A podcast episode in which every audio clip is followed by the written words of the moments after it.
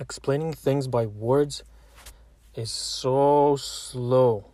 Like we think we're communicating and explaining even when we're not debating or like disagreeing, but I think most of the time we're disagreeing because using words is such a slow method. We think we're getting so much information by reading or talking to each other, and we sort of are, but man, uh, I don't know. I'm I'm pretty sure I'm not the only one. I heard Elon Musk say that his Neuralink is a, something that uh, he was thinking after th- realizing that the, the way how words are used it's very it's a very slow method to to share information. It, imagine like two computers communicating it's like boom done.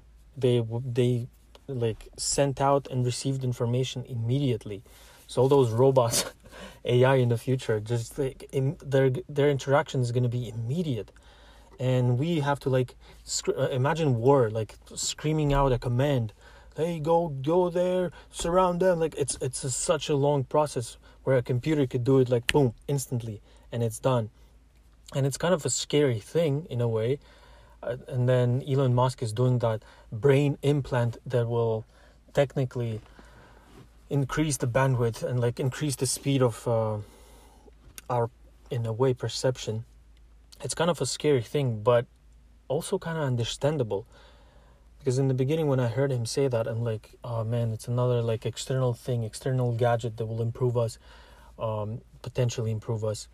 Um, but at the same time i always felt up with words and trying to like write up a paragraph about meditation it's like i wish i could just touch someone or like mentally transfer certain emotions uh, feelings and thoughts so they would also like instantly uh, get it.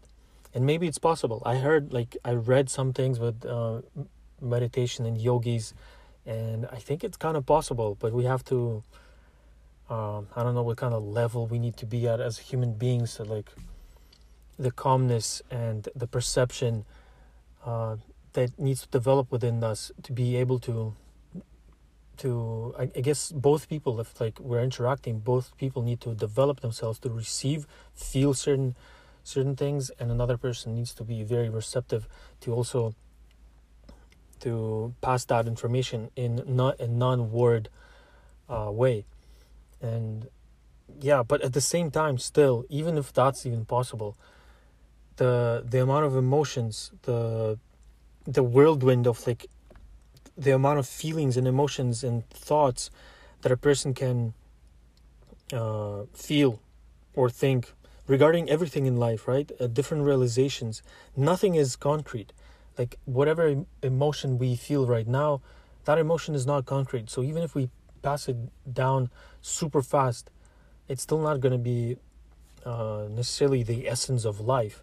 It's going to be uh, important for the, the time being. So even even if we can pass down information super fast, it, we can't take it. Even that we can't take it super seriously. So, it, and it's it's just always going to be contradictory, like thoughts and feelings. There's always going to be something that someone else thinks, uh, and it's and it's different, and it's always going to be based on time, place, and circumstances. Whatever what what's good for a certain pe- person, even if it's like true, it might not be true or practical for the person right now, for another person right now. But it's a crazy thing to I I wish at some point I I could pass down information like that without like talking too much, saying too much, writing too much. But that's why in a way I try to always seek the essence and what's what's the most important thing. I always try to seek the essence of things. And then I feel like if I pass down the essence that that, that I understood from something, it'll be easier for the person to develop their own ideas and feelings around that essence instead of saying like exactly what to do or what I have done kind of thing because there's always going to be an essence behind everything that our intentions and all that stuff. So anyways just a thought of like how we pass down information what's uh, possible and yeah